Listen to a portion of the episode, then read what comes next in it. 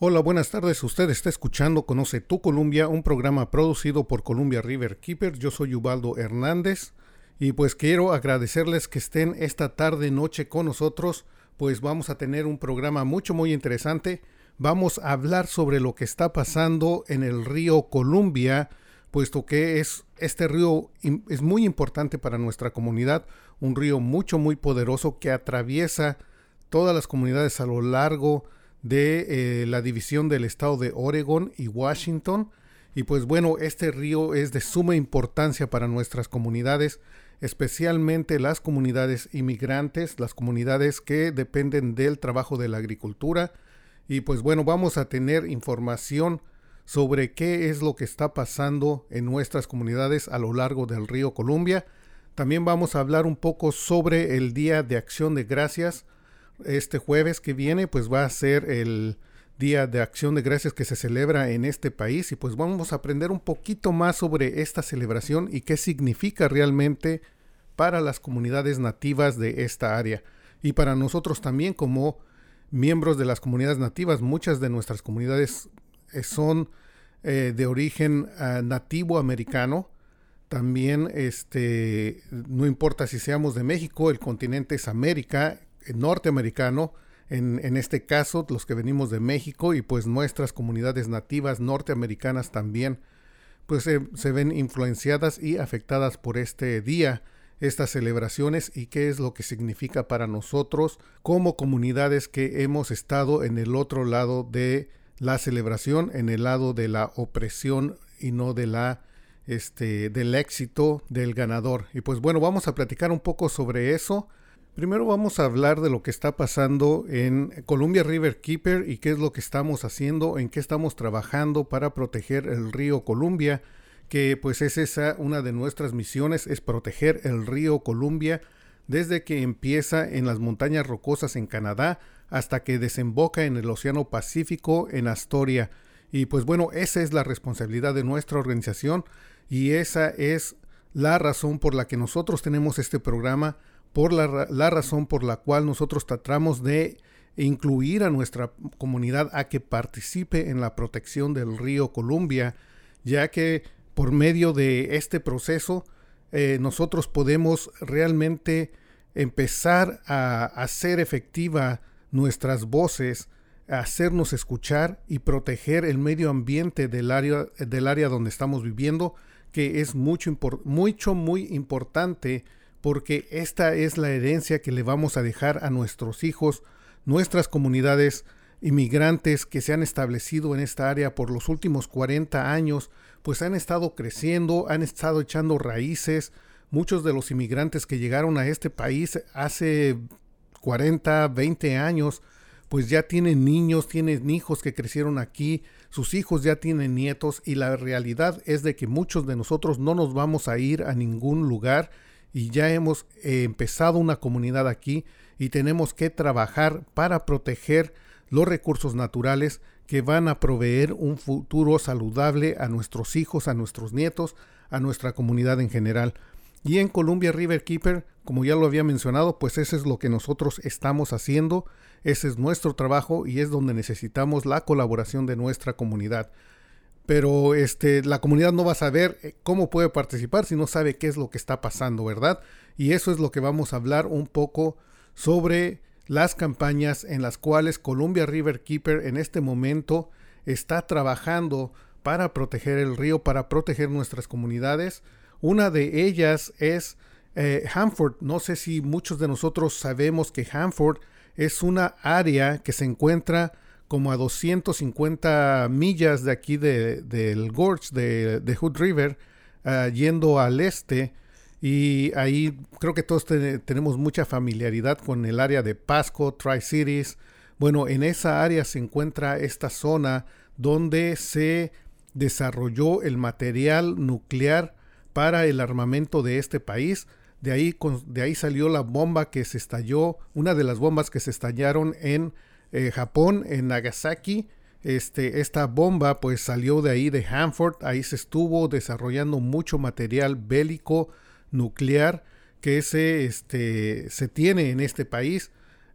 y después de la Segunda Guerra Mundial, este, se empezó a desarrollar eh, mucho este, esta área para producir todo ese, todo ese material que ya se había mencionado. Y al llegar el término de la Guerra Fría, cuando eh, la Guerra Fría fue las tensiones que había entre Estados Unidos y Rusia, y cuando cae el bloque soviético termina ese, esa era que se le llamaba la Guerra Fría. En ese momento esta área en Hanford eh, dejó de usarse, no se, no se produjo más material nuclear para armamento, pero cuando se dejó de usar, se dejó mucho material radioactivo en esta zona que no se usó y no se sabe qué se va a hacer con ese material, o sea, o no, o no tiene uso que es parte de lo que se le llama basura radioactiva. Quedaron millones y millones de galones en ese lugar, el cual pues activistas, este, ambientalistas, pues ya estaban trabajando para exigirle al gobierno que hiciera una limpieza apropiada o hiciera una contención apropiada de este lugar para mantener ese material radiactivo que no se escapara y llegara al río Columbia y afectara a todas las comunidades que viven a lo largo de este río, que son muchas, este, y nosotros estamos muy familiarizados con estas comunidades, porque mucha de nuestras familias, mucha de nuestra gente vive a lo largo del río Columbia y este, trabaja en la agricultura, una, eh, una industria que depende mucho del agua que provee el río Columbia a, estas zonas y es por eso que nosotros estamos aquí. Entonces, para nosotros es importante participar en la protección de este río y exigirle al gobierno de Estados Unidos que haga una limpieza apropiada o una contención apropiada del material radioactivo en Hanford. Nosotros queremos que el gobierno se haga responsable, invierta el dinero necesario para contener ese material radiactivo.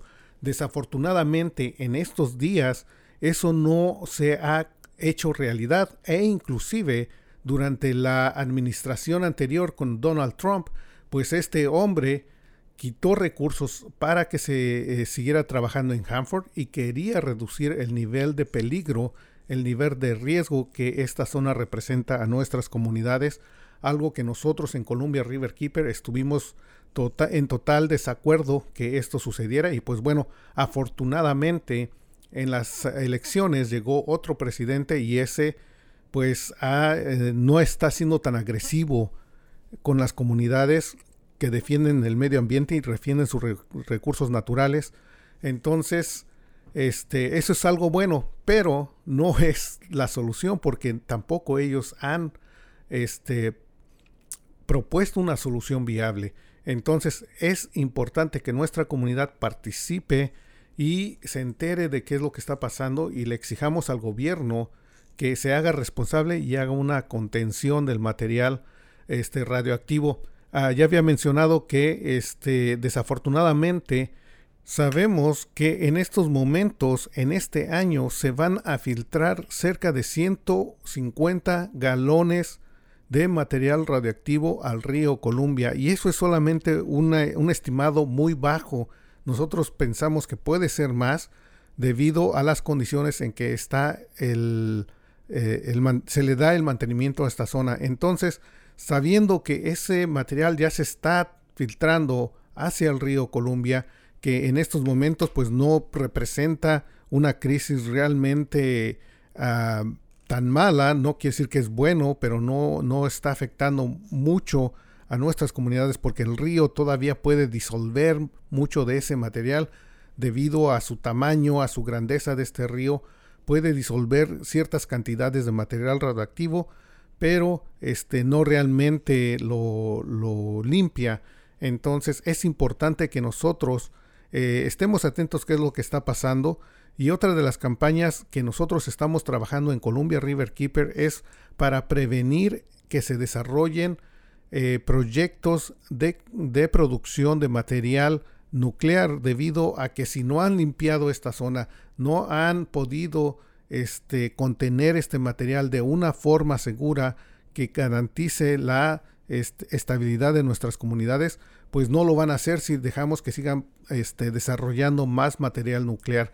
es importante para nosotros que primero garanticen la contención del material que ya está en este lugar y después tal vez si quieren eh, explorar crear otros módulos pues tal vez sea esa otra opción pero no podemos permitirlos eh, mientras no han cumplido con la limpieza o contención de este material radioactivo y es importante que nosotros este, aprendamos un poco más sobre este proyecto. Los invito a que participen y visiten la página de columbiariverkeeper.org y también pueden este, buscar, pueden poner conocetucolumbia.org y los va a llevar a la página de español de Columbia River Keeper. Este, ese es uno de los proyectos en los cuales estamos trabajando. También eh, hay algo importante, vamos a tener un webinar que me gustaría que ustedes pudieran participar. Este webinar va a ser en inglés, pero va a hablar sobre los microplásticos. Estos microplásticos que son un, realmente un problema para la humanidad ya debido al uso excesivo de las bolsas de plástico, del plástico en general, y sabemos que este, es importante que nosotros empecemos a dejar de usar tanto plástico, empecemos a reciclar y de una forma consciente motivemos al resto de nuestras comunidades, de nuestras familias, de nuestros hijos, de nuestros papás, de nuestros abuelos, a que participen en la vida de reciclaje, algo que yo no veo que puede ser muy difícil en nuestra comunidad latina porque si nosotros platicamos con nuestros papás, con nuestros abuelos, pues sabemos que nosotros cuando crecimos no teníamos bolsas desechables. Nosotros íbamos al mandado, en, el, mercado nos, envolvían la fruta, la carne, ya sea en papel periódico, en papel de estraza, y este, no había bolsas de, plástico. Eh, nosotros llevábamos nuestras bolsas cada vez que íbamos al mercado, no había bolsas desechables.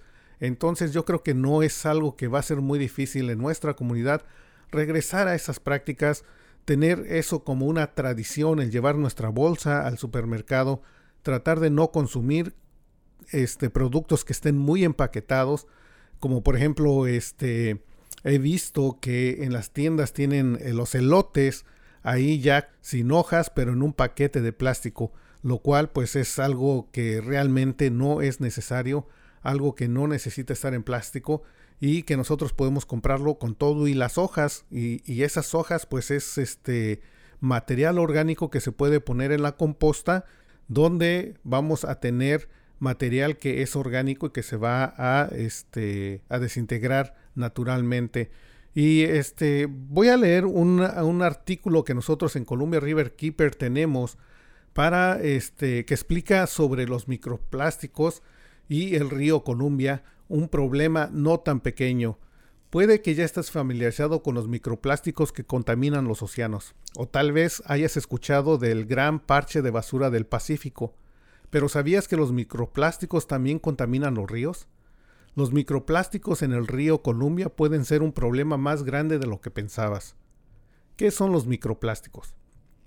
Los microplásticos son desechos de plásticos que miden menos de 5 milímetros ellos provienen de plásticos más grandes que se rompen, fibras de ropa sintéticas como el nylon, la lana sintética o poliéster, que salen del lavado, o productos de cuidado personal como pasta de dientes y lavados exfoliadores de cara que contienen microperlas. ¿Cuál es el problema? Los combustibles fósiles es un recurso esencial para la producción de plásticos, conducen al cambio climático y una vez creados, los plásticos ya no se van. El reciclado puede ser una alternativa viable, pero solo un 9% de los, de los plásticos creados han sido alguna vez reciclados. A medida que los plásticos se degradan, estos se quiebran en partes más pequeñas, contaminando nuestros ríos y océanos y filtrando químicos tóxicos en el medio ambiente. ¿Están los microplásticos en el Columbia? Desafortunadamente, los, microplásticos son increíblemente omnipresentes en los ríos Columbia y otros ríos de Oregon. Un estudio en los ríos Snake y Columbia encontró microplásticos en un 92% de sus muestras. ¿Cómo es dañina la contaminación del plástico?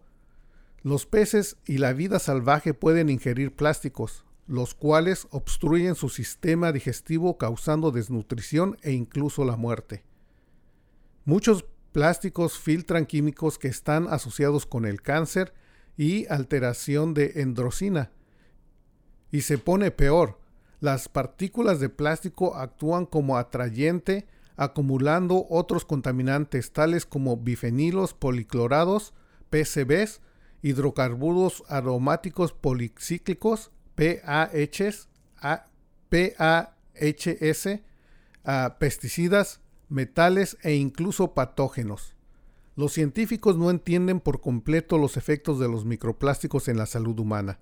Aquí está lo que sabemos debido a que los microplásticos están omnipresentes en el medio ambiente. Ellos terminan en nuestro cuerpo. ¿Cómo? Las personas consumen comida y agua contaminada de plástico, inhalan partículas y absorben microplásticos a través de su piel. ¿Qué podemos hacer? No hay una manera simple de, resolver nuestros problemas de plástico, pero hay algunas cosas que podemos hacer aboga por restricción más fuertes en la contaminación de microplásticos.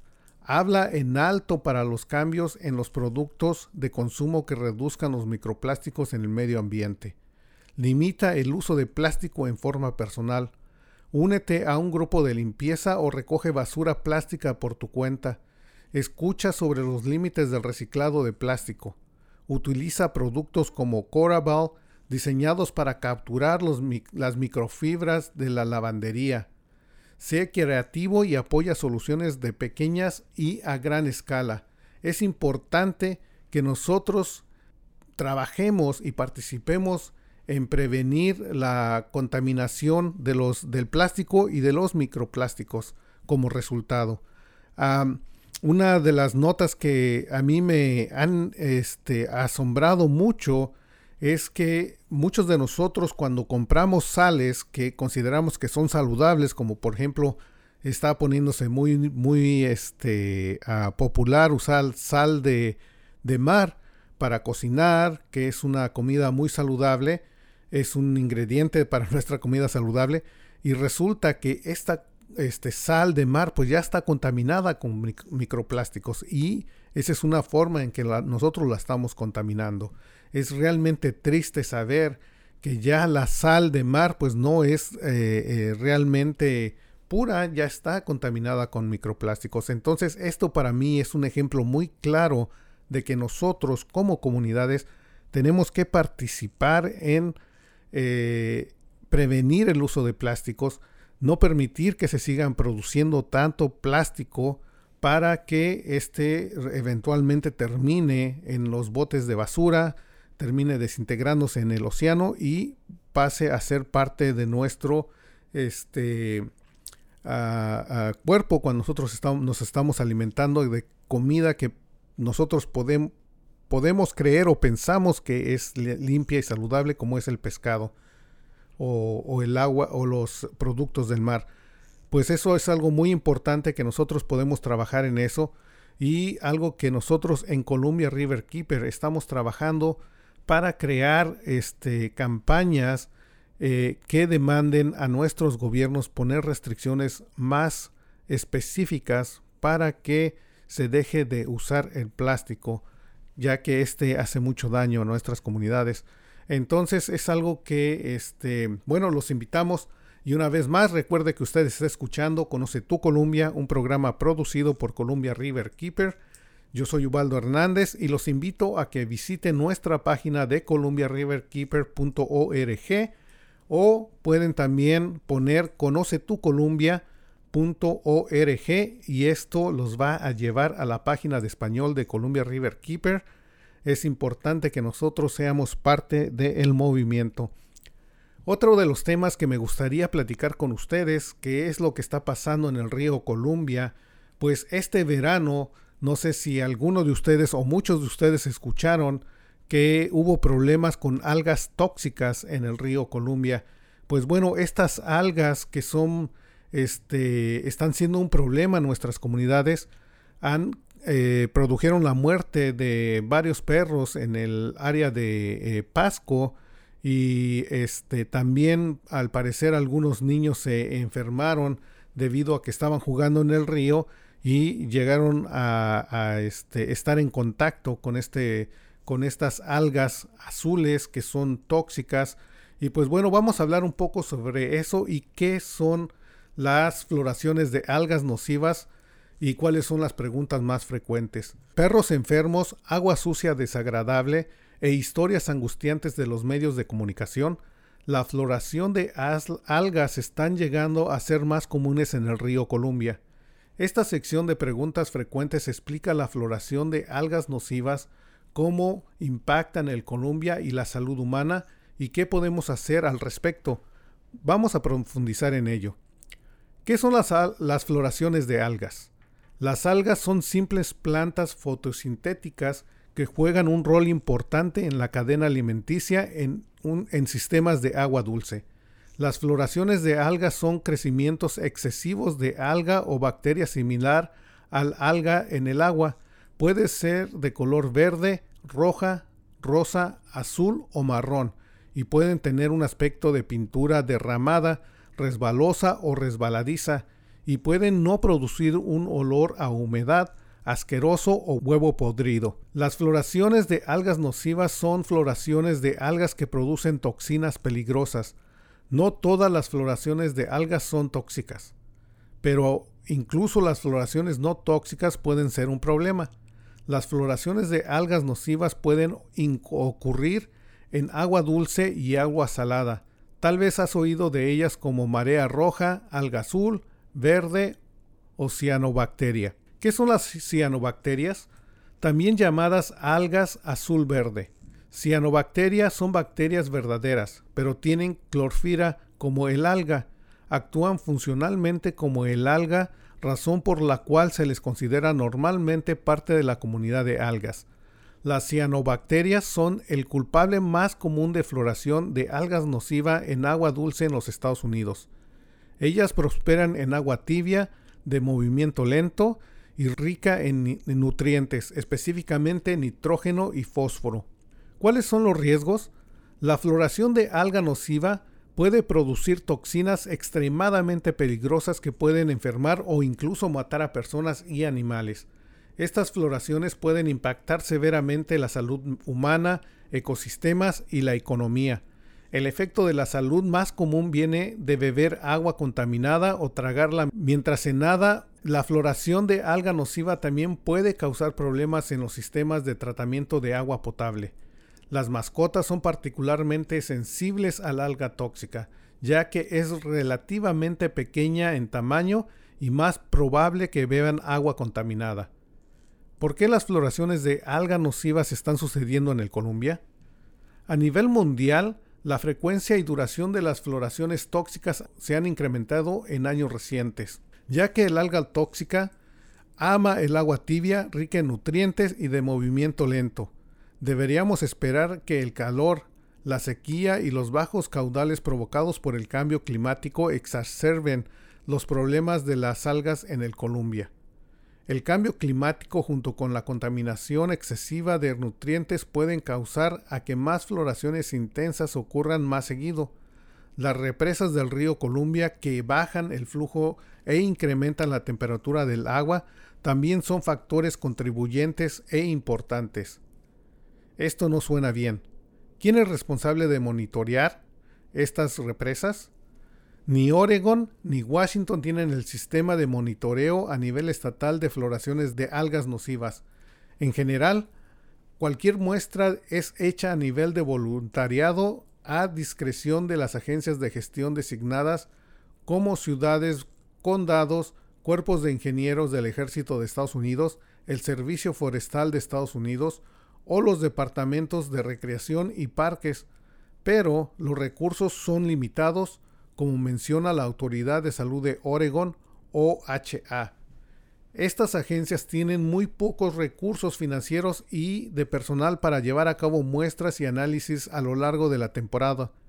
Ellos continúan diciendo que la mayoría de los cuerpos de agua en Oregon no son monitoreados en Oregon. El OHA es responsable de emitir avisos de salud cuando la información disponible excede los, los, límites de seguridad, pero el OHA no tiene la autoridad de requerir a las agencias que hagan el monitoreo, incluso cuando es altamente recomendable.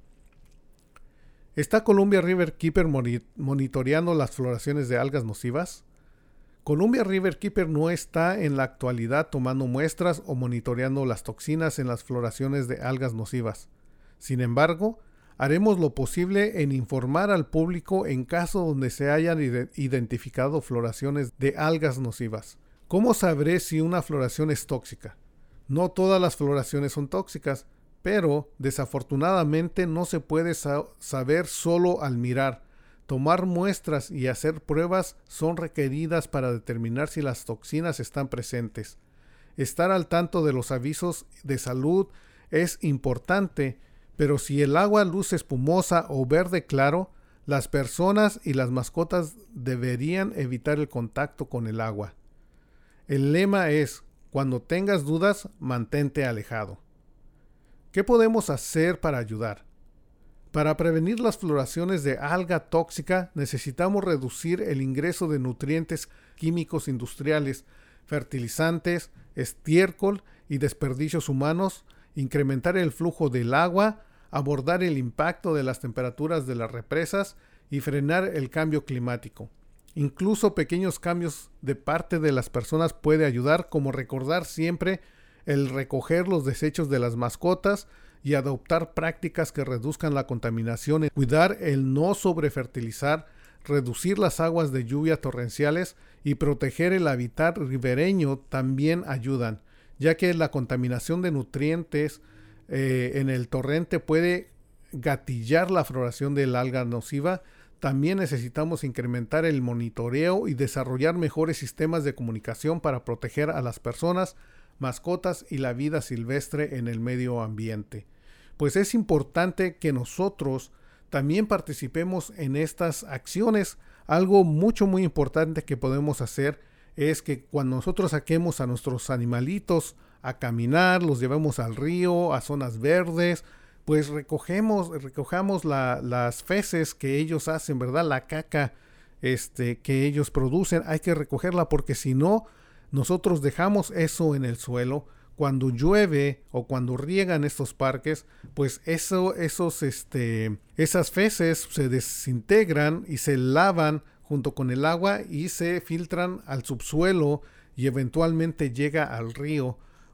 y, y, pues estos proveen los nutrientes que necesitan estas algas azules o verdes para reproducirse y crear un problema de salud en nuestras comunidades por ejemplo, no usar muchos químicos porque los químicos también influyen en la producción o el desarrollo de estas algas. Ah, y como ya lo habían mencionado también, eh, asegurarnos que haya un flujo de agua porque las presas son gran parte del problema. El, río Columbia eh, es uno de los ríos que tienen más presas aquí en el país. Esta zona tiene este, muchas presas, por ejemplo en el río eh, tributario al Columbia que se llama Snake River, pues está luchando para que se quiten las presas que hay en ese río porque no realmente producen mucha energía, no tienen realmente un uso útil para nuestras comunidades, pero este, eh, detienen el flujo del agua y por lo tanto pues las temperaturas se incrementan cuando el agua no está corriendo constantemente, ¿no?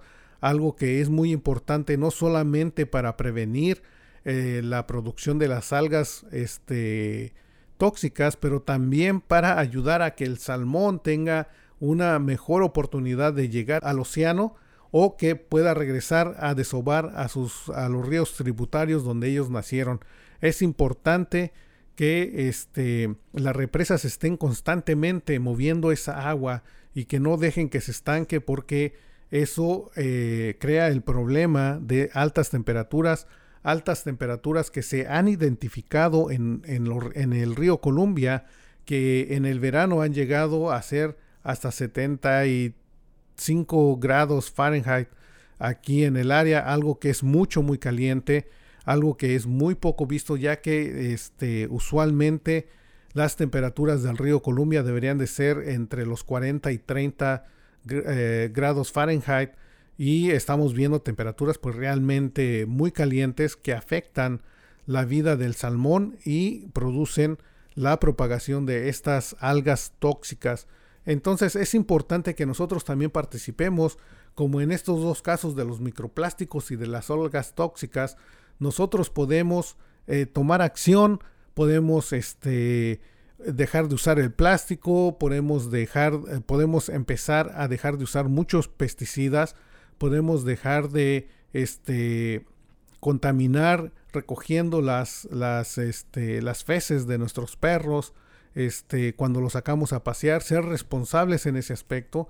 Y pues vamos a ayudar a que estos problemas se disminuyan en nuestras comunidades y protejamos el medio ambiente, algo que es mucho muy importante para que nuestras comunidades participen en estos, este, eh, eh, en estos problemas para este, solucionarlos o encontrar soluciones. Así es de que si usted tiene dudas, quiere saber más sobre estos dos proyectos de sobre los microplásticos y las algas tóxicas, pues usted puede visitar la página de Columbia River Keeper at columbiariverkeeper.org o puede poner también conocetucolumbia.org y lo va a llevar a la página de español de Columbia River Keeper o también me puede mandar un correo electrónico. Mi nombre es Ubaldo at columbiariverkeeper.org o me puede también llamar al teléfono 541-490-7722 y pues bueno, ahí me puede localizar y puede, este,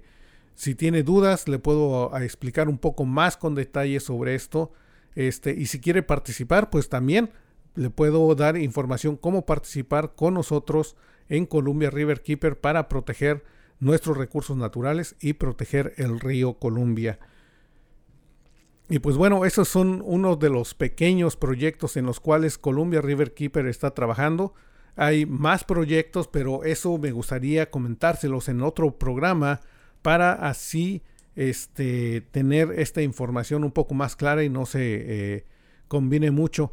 Otra de las cosas que este, me gustaría comentar con ustedes es acerca del Día de Acción de Gracias que ya va a suceder en un par de días, el jueves, hoy es martes. Este, y es un día donde hay una gran celebración en este país. Muchas familias se unen para cenar, para compartir la mesa con amigos, con familiares, con vecinos. Y pues bueno, es una práctica que se ha venido haciendo desde ya hace mucho tiempo. Este, bueno, sabemos que eh, la, la, práctica se ha hecho debido a que, según la historia, un grupo de nativos americanos le ayudó a un grupo de, de gente que venía de Europa, que venían a este, a este continente, que vinieron aquí a Estados Unidos, a este, buscar un nuevo estilo de vida mucho más libre y llegaron a, a este país y no, no tenían forma de cómo sobrevivir. Entonces los nativos americanos les compartieron comida con ellos y los ayudaron a sobrevivir un invierno mucho muy duro para estos este, inmigrantes que llegaron en esos tiempos a las costas de este país. Y pues bueno, ese fue básicamente el inicio de esta celebración, celebrar el Día de Acción de Gracias y dar gracias por las oportunidades y la ayuda que se le dio de la comunidad nativa de este país a esos inmigrantes que llegaron a las costas de eh, en ese entonces este, todavía no Estados Unidos pero América. Eh, esa fue una historia que se fue pasando por generaciones y eso fue eh, se, se dice que fue este, en 1621, cuando los peregrinos y los indios de la, de la tribu Wampanoag, este, donde hoy se encuentra el estado de Massachusetts, tuvieron el encuentro y donde se les dio esa ayuda por parte de los nativos americanos, pero la celebración no se hizo oficial hasta 200 años después, en 1863, el presidente Abraham Lincoln declaró que el último jueves del mes de noviembre sería el Día Nacional de Acción de Gracias. El presidente Lincoln hizo esta proclamación después de haberse reunido con Sarah J. Hale, Hell había abogado para que el Día de Acción de Gracias se convirtiera en un día festivo nacional. Hasta ese entonces no se había considerado este, un día festivo nacional. Ya en 1941 el Congreso de los Estados Unidos declaró el Día de Acción de Gracias como un día feriado. Ya oficialmente en 1941 ya se decretó que ese día pues no se iba a trabajar, aunque ya se venía este, celebrando desde muchos años antes, pero todavía no era un día este, festivo nacional. Hasta este año, en 1941, se empezó a ya dar el día libre para que la gente eh, pudiera celebrar con sus amistades, con sus amigos este día que pues es muy muy este muy importante eh, en, en, esta eh, comunidad pero desafortunadamente no todos tienen la misma perspectiva de ese encuentro y de esa ayuda que haya sido tan feliz. Porque desafortunadamente aunque los nativos eh, americanos de, esa, eh, de ese entonces brindaron la mano y ayudaron a estos peregrinos, a estos inmigrantes a, a sobrevivir un invierno muy duro, pues no, no fue respondido con honestidad, con amor, ni con gratitud. Ese gesto fue respondido con avaricia, odio, asesinatos a las comunidades, el robo de sus tierras y es algo que nosotros también tenemos que tomar en cuenta, que no fue un día donde realmente se encontraron dos culturas y se empezaron a trabajar juntas para ayudarse. No, fue un día en el que, pues desafortunadamente, el que ayudó no recibió la mejor parte este, de, la, de este encuentro y voy a leer un pequeño este, eh, escrito que se llama Descolonizar la historia del Día de Acción de Gracias. Este fue escrito por Ashley Nicole McKay, Lawrence Ware, en 2015 aquí en Estados Unidos y fue traducido del inglés para Rebelión de Beatriz Morales Bastos. De nuevo, el Día de Acción de Gracias. Ese día en que cada año estamos ávidos por celebrar el Día de que peregrinos e indios celebraban una comida en armonía, o al menos así es como se ha enmarcado históricamente. Seamos honestos, el último jueves de noviembre celebramos el inicio de una invasión europea que acaba con la muerte o el traslado de millones de personas nativas, aunque muchas personas han tratado de definir el significado del Día de Acción de Gracias como una época en la que cultivamos un sentimiento de gratitud, la verdad innegable es que la sangre de la población nativa mancha el origen de la festividad.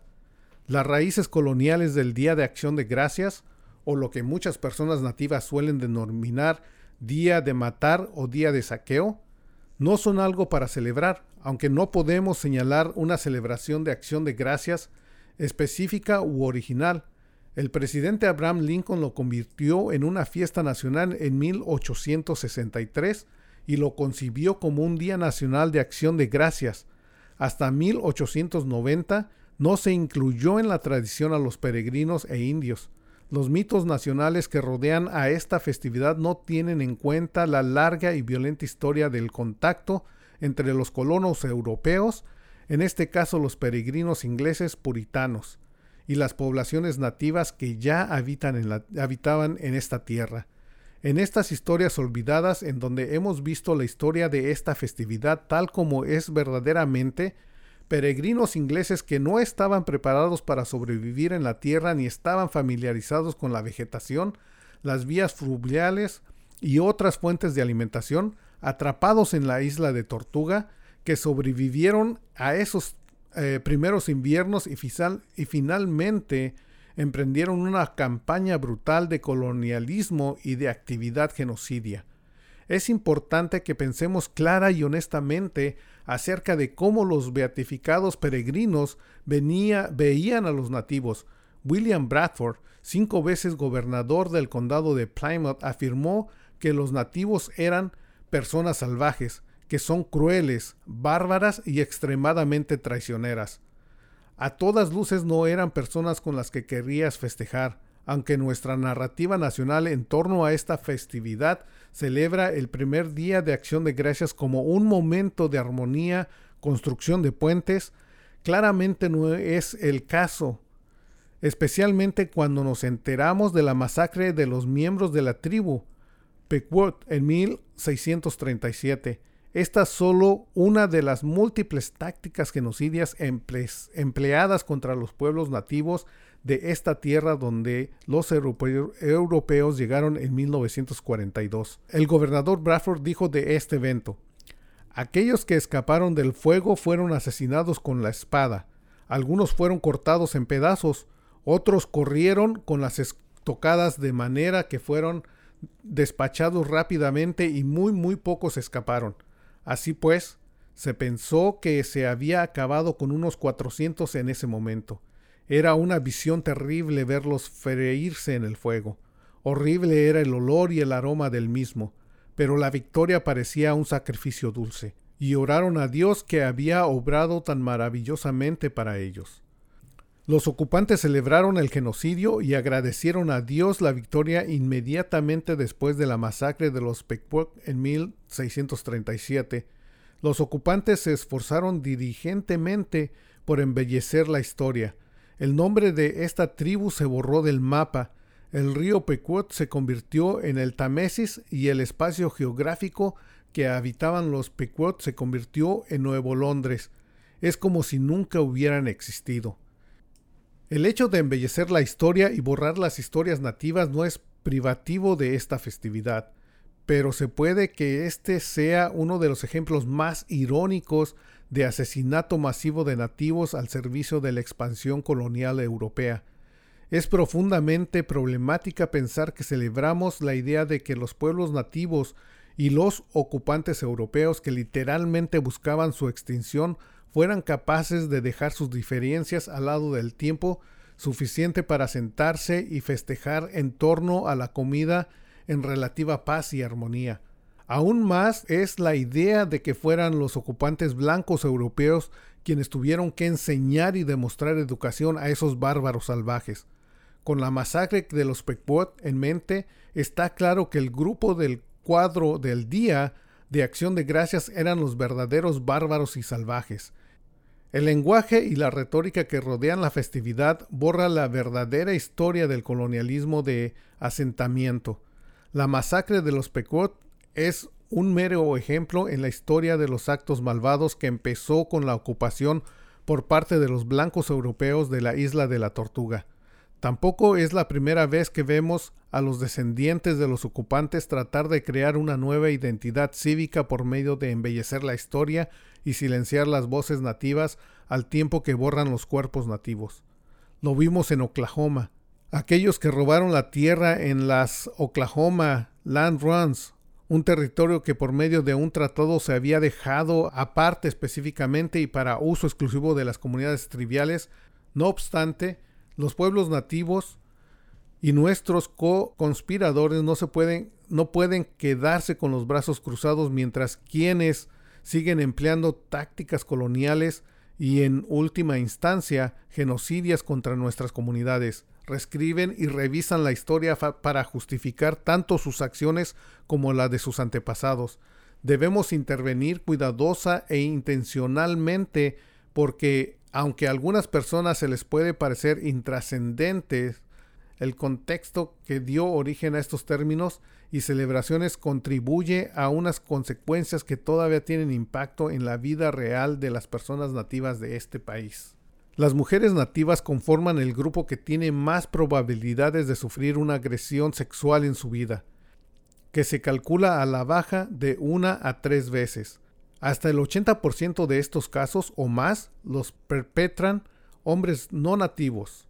Existen informes de 2.000 mujeres nativas en la isla de la Tortuga desaparecidas o asesinadas y el suicidio de las comunidades nativas supera con mucho la medida nacional en cada grupo de edad. La media de la vida de las personas nativas es más corta que todos los grupos que viven en Estados Unidos y esa media es aún más baja en el caso, de las personas que viven en las reservas. El trauma histórico o integracional está literalmente incrustado en el ADN nativo, y muchos de nuestros padres, abuelos fueron robados de sus familias y obligados a acudir a internados que tenían la misión expresa de civilizar a los salvajes y matar al indio, pero salvar al hombre. La tortura física, la agresión sexual, el asesinato, la vergüenza pública y el robar la cultura de los niños nativos lo lograron. Varios estudios psicológicos han demostrado que el uso de mascotas nativas afecta negativamente a la psicología y al bienestar de los jóvenes nativos, y muchos de ellos tienen problemas para terminar la enseñanza secundaria, y no digamos la universidad. Además, las personas nativas están prácticamente indefensas cuando una persona no nativa perpetra un crimen en tierra nativa. Las víctimas carecen de jurisdicción sobre las personas no nativas y la única manera que tienen de lograr justicia es si el ya sobrecargado gobierno federal decide que vale la pena perseguir el caso. Las voces nativas no solo se silenciaron en el pasado, sino que también se siguen silenciando en el día de hoy.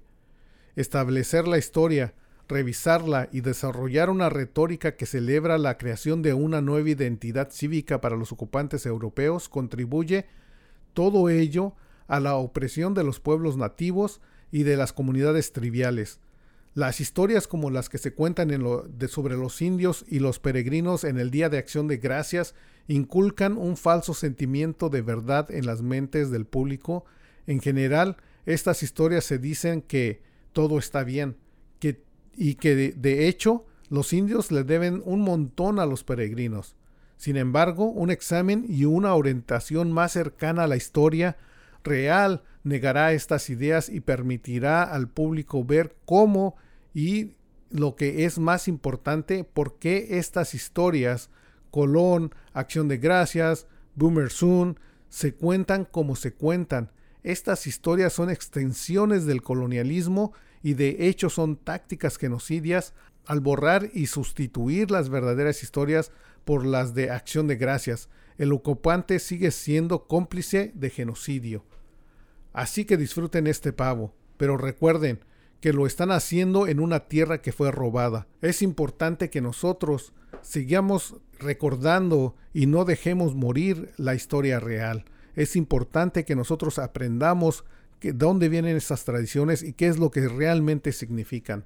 Porque nosotros estamos acostumbrados a escuchar que hubo una unión de dos culturas, que se vino a producir la civilidad en este continente, que trajeron la educación, el lenguaje, cuando en realidad lo que trajeron fue avaricia, odio, asesinato, destrucción de culturas milenarias, no de, apagando sus voces, no dejándolos expresar sus culturas, sus sentimientos, y pues el resultado que tenemos son países que están dominados por culturas blancas, por los blancos privilegiados que se encargaron de destruir, crear estos genocidios y ahora en estos tiempos tratan de cambiar la historia, decir que no fue así o que ya pasó y que no fueron ellos. Pero desafortunadamente, aunque no hayan sido ellos, ellos se siguen beneficiando de esos genocidios, de ese oportunismo que se creó al llegar a estas tierras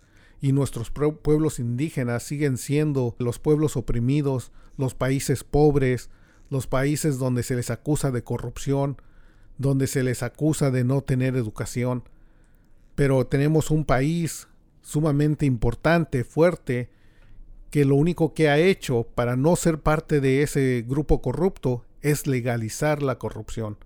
Vivimos en un país donde la corrupción, el oportunismo, se ha hecho legal y se, y se celebra que los oportunistas sean exitosos y se celebra que los corruptos estén libres y que hagan fortunas.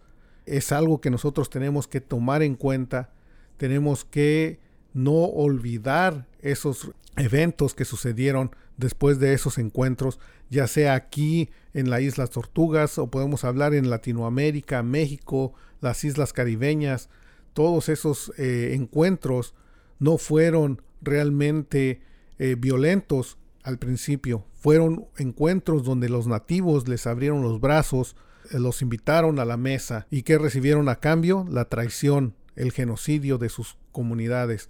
Es importante que nosotros, como miembros de estas comunidades, no olvidemos eso y que realmente esta celebración no es para celebrar el encuentro de las dos culturas, sino es para recordarnos que todavía esas injusticias se siguen efectuando hoy este día en nuestras comunidades, en nuestros países, en donde estamos parados nosotros y donde están nuestras familias en México o Centroamérica. Esas prácticas se siguen usando, sigue habiendo la pobreza impuesta por las comunidades privilegiadas blancas. Es importante que nosotros no olvidemos ese tiempo y no olvidemos en nuestra mesa cuando estemos cenando con nuestros amigos, con nuestros invitados, con nuestra familia, olvidar que los resultados no son los que eh, la comunidad blanca, los peregrinos, esos inmigrantes, invasores, este, han estado promoviendo un encuentro de dos culturas. No fue un encuentro de dos culturas. Fue una invasión en donde las culturas nativas fueron traicionadas y se, les, se nos hizo un genocidio a nuestras comunidades, a nuestras culturas. Así es que, pues bueno, los dejo con esta información. Hay que este, seguir adelante, hay que participar, hay que estar activos para seguir sobresaliendo, buscando la justicia social y que todas estas historias no se queden en el baúl del olvido y que sigan sobresaliendo y que sean un motivo para que nuestras familias se este, energicen para seguir luchando y seguir buscando la justicia. Les quiero recordar que ustedes estuvieron escuchando Conoce tu Colombia, un programa producido por Columbia River Keeper. Yo soy Ubaldo Hernández y pues bueno, nos estamos viendo o escuchando dentro de dos semanas. Muchas gracias y espero que pues tengan un día relajado el próximo jueves. Hasta luego.